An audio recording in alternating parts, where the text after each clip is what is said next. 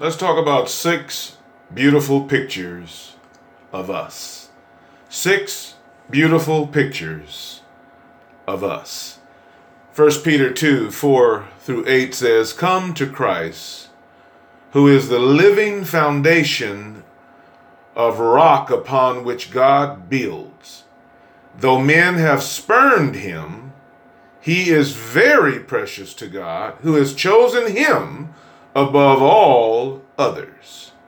And now you have become living building stones for God's use in building his house. What's more, you are his holy priest. So come to him. You who are acceptable to him because of Jesus Christ, and offer to God those things that please him. See, I'm sending Christ to be the carefully chosen precious cornerstone of my church, and I will never disappoint those who trust in him. Yes, he is very precious to you who believe, and to those who reject him. Well, the same stone that was rejected by the builders has become the cornerstone, the most honored and important part of the building. And the scriptures also say, He is the stone that some will stumble over, and the rock that will make them fall. They will stumble because they will not listen to God's word nor obey it. And so this punishment must follow that they will fall. We are living stones in God's house. That's the first picture, the first beautiful picture. And what a metaphor woven into the fabric of building a spiritual house according to this text. Christ, Jesus Christ, is the chief cornerstone. But we are living stones or building blocks. Paul says the same thing in Ephesians 2 19 and 20. He says, Now you are no longer strangers to God and foreigners to heaven, but you are members of God's very own family, citizens of God's country, and you belong in God's household with every other Christian. What a foundation you stand on now. The apostles and the prophets and the cornerstone uh, is Jesus Christ Himself. Every time someone trusts Christ as Savior, another stone is taken from the pit of sin or from the pit of hell and from the devil. And a spiritual house is built. The Holy Spirit goes to work on another soul, teaching, leading, guiding, uplifting, and so forth. We are never left alone. Once we come to Christ, oh, the construction begins, and it will not end until the day of perfection. That's the day of Christ, the rapture. He oversees the construction of another soul being made like Christ. And that's why God said, when you are in my hands, all the devils in hell cannot pluck you out. Huh?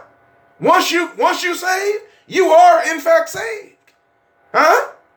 And oh, what a blessing to have a hands-on contractor. God is going to make us like Christ no matter what. Yeah, yeah. Once you have enough faith to believe and you give your life to Christ, you are in a changing process. Huh? Behold, you are a new creation. All things will become new. Huh? That's why Christians go through so much because you're in the process of changing. Huh? God's got his hands on you. God is a hands on God. That's why a whole lot of folk don't like God, because they don't want God's hands on. Huh? We are his living stones being built into a beautiful tapestry, a spiritual house. Oh, what a construction project, my Lord.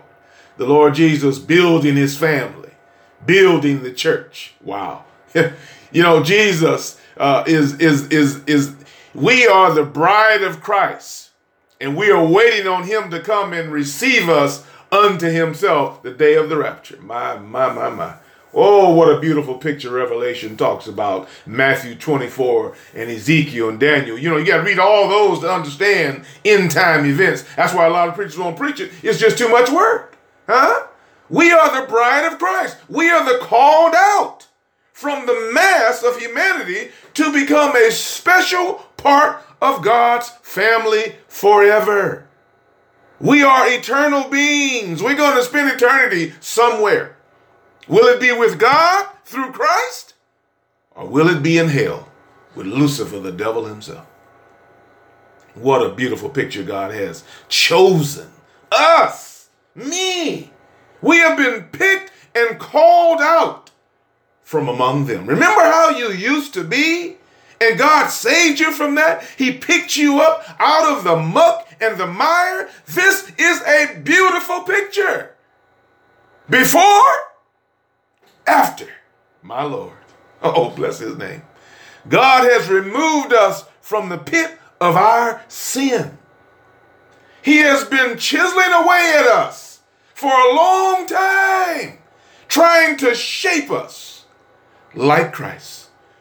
We have been dropped and broken and marred. Huh? So many things have happened to us. We've gone through so much. Some of us are going through so much now. God is changing us. Huh? He is constructing us. Oh, but our God just keeps picking us up. Every time we fall down, He just keeps picking us up once again. My, my, my, my. And then, and then uh, we. The, the, I like the way the, the songwriter said uh, uh, in the broken vessel, the potter. That's God. Saw a vessel that had been broken by the wind and the rain. I used to sing this song. Oh, bless his name. And he sought with so much compassion to make it all over again. Oh, but I was that broken vessel that no one thought was any good. I said, Lord, you are the potter. I am the clay. Make me over again today. Ha ha! Jesus picked up the pieces of my broken heart that day. And he made me a new vessel and revived my soul again. I can hear that tune playing in my head. I'm, I'm not going to try to sing it for you. But it says, My friend, if you're broken and scattered by the storms of life, and you've looked in vain for the answers, for all your turmoil and strife. Just look to the Savior who'll save your soul from sin and cry, Lord, you are the potter. I am the clay. Make me over again today. My, my, my, my. Oh, you can you can call me a condemned property if you want to. You, you can call me raunchy if you want to. I, have done some bad things. Huh? I'm worn out. I'm dilapidated. I'm derelict. Huh? And I don't look like some of the beautiful edifices of Christ. Oh, but Jesus picked up the pieces of my broken heart and revived my soul again. Yes, yes, yes. The master builder, the chief architect he designed and rebuilt me. Huh? Even on my worst day. Even when I'm in the blues, yes, those sad, old, weary blues, God still loves me. Oh, bless his name. Throw me away if you want to. But God will pick me up and revive my soul again.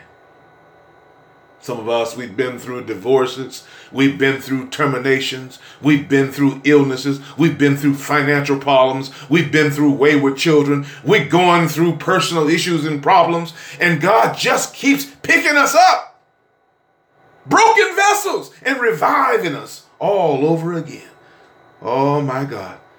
But just wait, there's just more beautiful pictures. That's just one. And then number two, we are priests. I'm going from the word here that I just talked about. We are priests in God's temple. Huh? Peter said we are a holy priesthood. Huh? A holy priesthood. That's what we are. And, and, and I'm going to tell you something. We are not those nasty old pedophile priests. Now, let's get that straight. That's not what I'm talking about. Uh, we are a royal priesthood. And listen, we may not all be preachers or evangelists or even gifted teachers. Huh? That, that, that, that, that, that, that's a fact.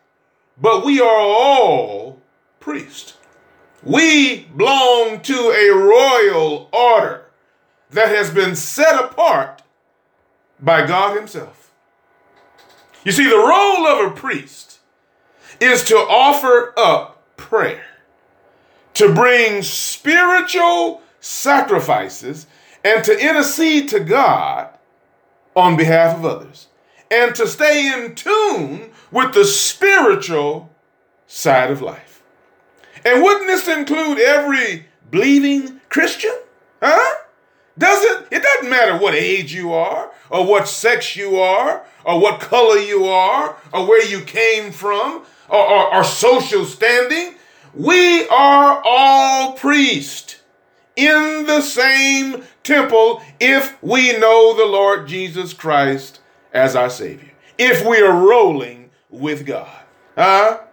We are priests. And, and then number three, we are a chosen raced. Deuteronomy 7 6 through 8 says, For you are a people holy to the Lord your God.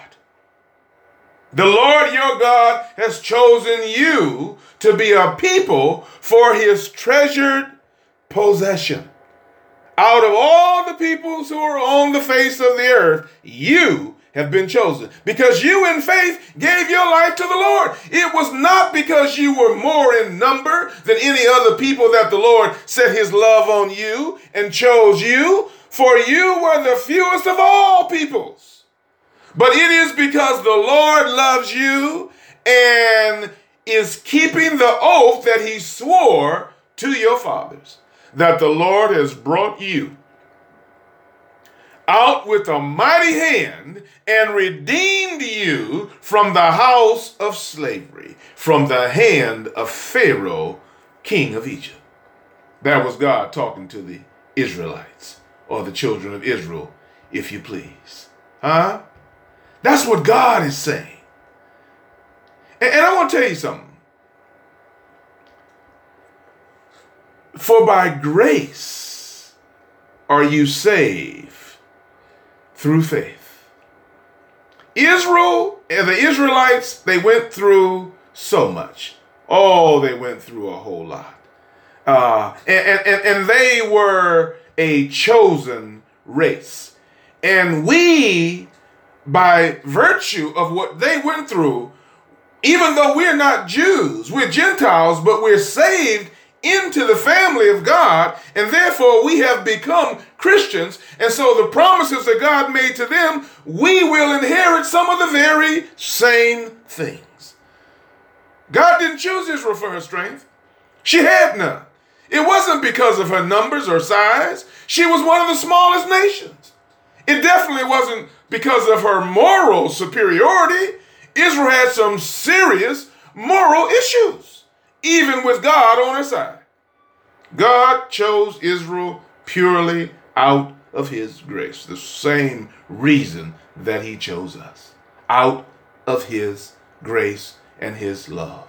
No merit on their part at all, no merit on our part at all, simply because God loved them and simply because God loves us. For by grace are ye saved through faith, and that not of yourselves. It is a gift of God, lest any man should boast, said Ephesians 2 and 8. Why did God choose us? For the same reasons. We didn't impress him. We didn't have extraordinary faith or sincerity. It wasn't the goodness of our heart. No. It wasn't even because we were so smart or so wise. And here's the thing we didn't even choose God first.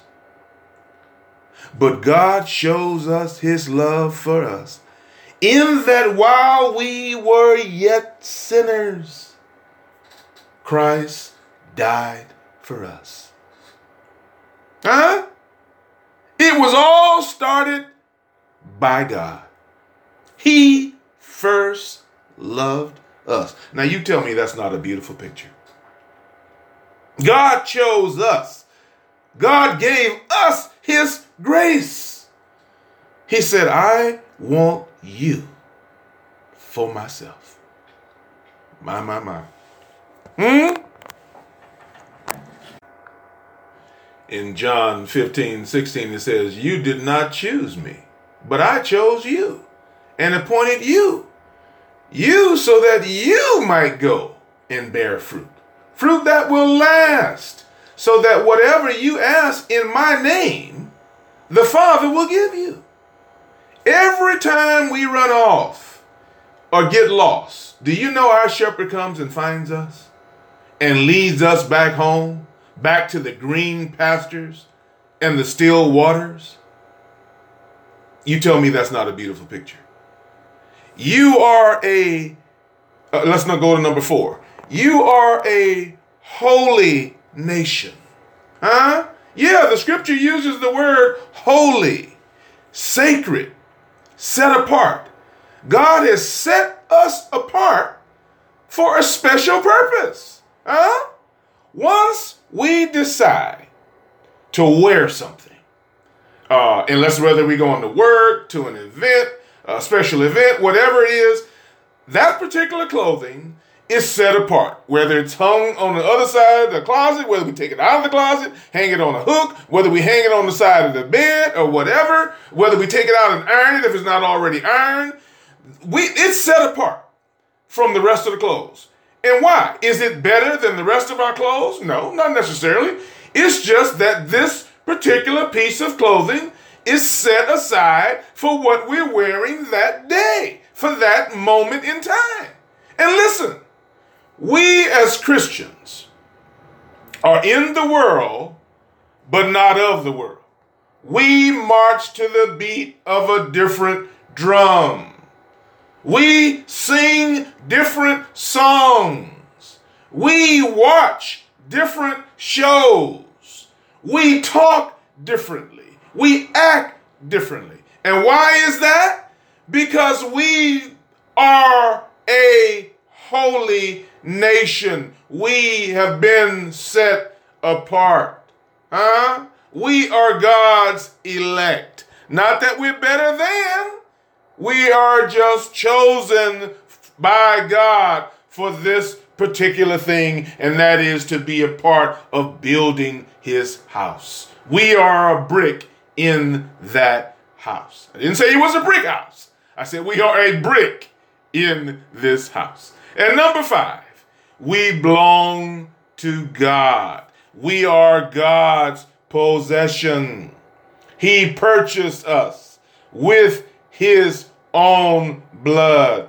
1 Peter 2 9, but you are a chosen people, a royal priesthood, a holy nation. Huh? God's special possession that you may declare the praises of him who called you out of darkness into his marvelous light. Oh my God. God loved us enough to die for us. Hmm? Yes. Even while we were yet sinners. Huh? Now, You can call us peculiar. You can call us what you want. Call us different. You, you whatever. All I know is God loves us. And I know this. He paid a high price for us. Oh, yes, he did. He paid a high price. We are a people, number six, who has received mercy. We're talking about beautiful pictures. Six beautiful pictures of us. Hmm? Second Peter 2:10 says, "Once you were not a people, but now you are a people. You're God's people." Yes. Yes.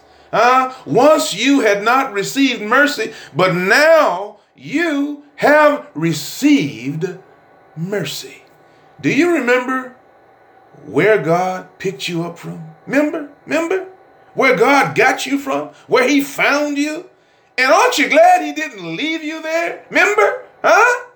Have you forgotten what the darkness and confusion was like? Yeah, yeah. Oh, God picked you up, changed your life. Huh? Remember how sin ran your life? Sin was your master and God set you free. Oh, we were entangled in the chain web, but God loosed us and set us free. Oh my God. Because of all of this, we must remember we are a people saved only because of God's mercy.